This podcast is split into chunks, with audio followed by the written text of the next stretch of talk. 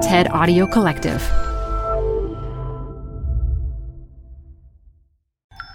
This TED Talk features behavioral biologist Danielle N. Lee, recorded live at TED 2019.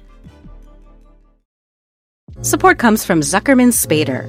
Through nearly five decades of taking on high stakes legal matters, Zuckerman Spader is recognized nationally as a premier litigation and investigations firm.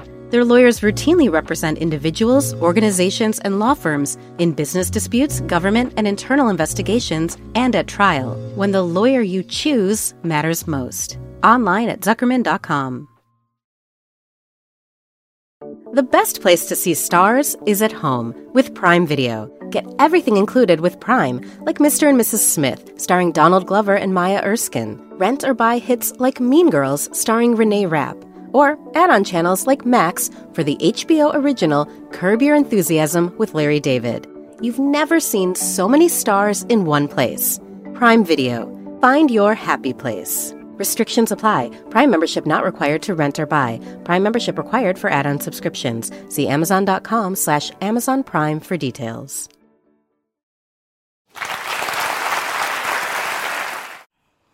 How y'all doing? Good.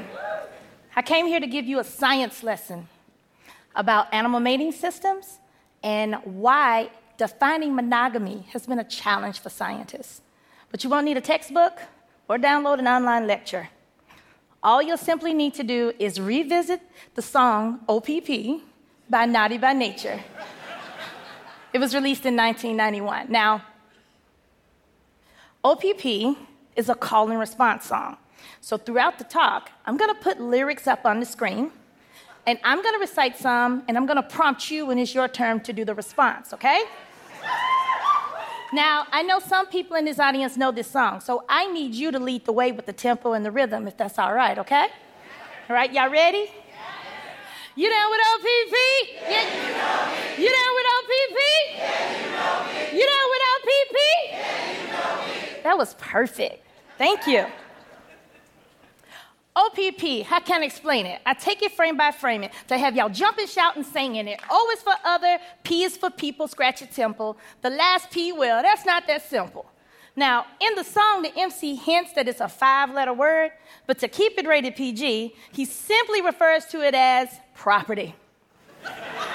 the song is about cheating on your significant other. Now, around the time that this song was in heavy rotation, biologists were in deep discussion about whether bird species, notably songbirds and waterfowl, were actually monogamous or not. See, for decades, generations of science students were taught that well over 90% of the bird species were monogamous, a male and female mating faithfully for life. That was until the late 1980s when a new laboratory technique came on the scene, which could copy DNA from a small tissue or fluid sample and decode the genetics of individuals. Now, before that technique, we were never ever certain about 100% who the parents of baby birds were. All we had were our field notes, and we would know which adults lived in the nest and which ones fed the baby birds. Well, come to find out, study after study kept coming in and we found so much evidence of infidelity among bird species, particularly these songbirds that we thought were the pinnacle of monogamy. It would have made Maury Povich jealous for the ratings. it rocked biology and ornithology so hard, we had to modify and expand the entire definition of monogamy. Now, it was so bad that this was the headline of the New York Times science section, August 1990. Mating for life is not for the birds or bees. we had to come up with new definitions. The situation where an individual would change partners either between breeding seasons or just simply because they didn't like that partner anymore, we now call that serial monogamy.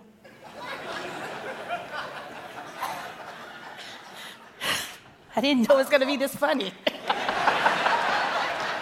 uh, the situation where we, where we know the male and female pair together and all the babies belong to both partners, we call that genetic monogamy. And we now recognize that it only holds true for about 14% of the songbird species we thought were, uh, we were very certain were truly monogamous. And with this reclassification, we realized that in a lot of those field observations where we saw a male and female sharing a nest, co maintaining a territory, even provisioning offspring together, often included a few baby birds that did not belong to the male partner. We call this social monogamy. and the mechanism responsible? Extra pair copulation. It's OPP time for other people's what you get it. There's no room for relationship, there's just room to. Yeah. How many brothers out there know just what I'm getting at? Who think it's wrong because I was splitting and co hitting that? well, if you do, that's OPP. Actually, that's EPC, which is the abbreviation for extra pair copulation. Now, we define extra pair copulation as the mating outside of a pair bond. And just like we were discovering via science, it can lead to babies that don't belong to the male partner. All right? Now, I first learned about EPCs years later after all the science news broke while I was in graduate school. And as we were taking a class talking about current discoveries and mating systems, this topic comes up. And as my professor is going through the definition and recounting all the dramatic turn of events that lead to these new revelations, I'm sitting in class and a familiar song starts bopping in my head. I'm like, you know what I'm mean? Yeah, you know me.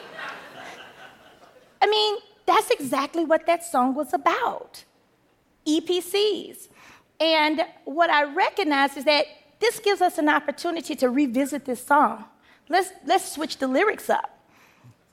So say EPC. EPC. Say it like you mean to say EPC. I like to say it with pride. Now, when you do it, do it well and make sure that it counts. You're not down with a discount. You down with EPC? And you know, you down with EPC? Yeah, you know now, I had always been playing songs in my head while I was in science class, kind of tapping into this index of pop culture and hip hop songs. But when I would share my analogies with my science professors, all of whom are older white men, I often got blank and confused stares as responses. but when I would share this with people from communities like mine or other colleagues, so diverse communities, this hip hop science remix was a hit. That's because I was either talking to people who looked and sounded like me, or at the very least, you know, listened to some of the same songs. We were sharing a common cultural lexicon. And with that lexicon, I was able to bring new science terms to them. And together, we were sharing a new comprehension of science for the culture. Now, hip hop and hip hop song references are a really good tool for teaching content to students from hip hop culture or urban communities. And I use it intentionally to connect to those students, tapping into vocabulary that they already know and systems that they already comprehend. And what it does in that process is it ratifies them, us, our culture, as knowledge purveyors. I use hip hop to frame and communicate science because I'm intentionally communicating science to broader audiences that uh, public science outreach has traditionally overlooked. And in the process, I am affirming the genius that thrives in the young minds of people from every hood, everywhere. So let me ask you one last time. You down with EPC? Yeah, you know me. You down with EPC? Yeah, you know me. You down with EPC? Yeah, you know me. Who's down with EPC? The homies. Thank you. For more TED Talks, go to TED.com.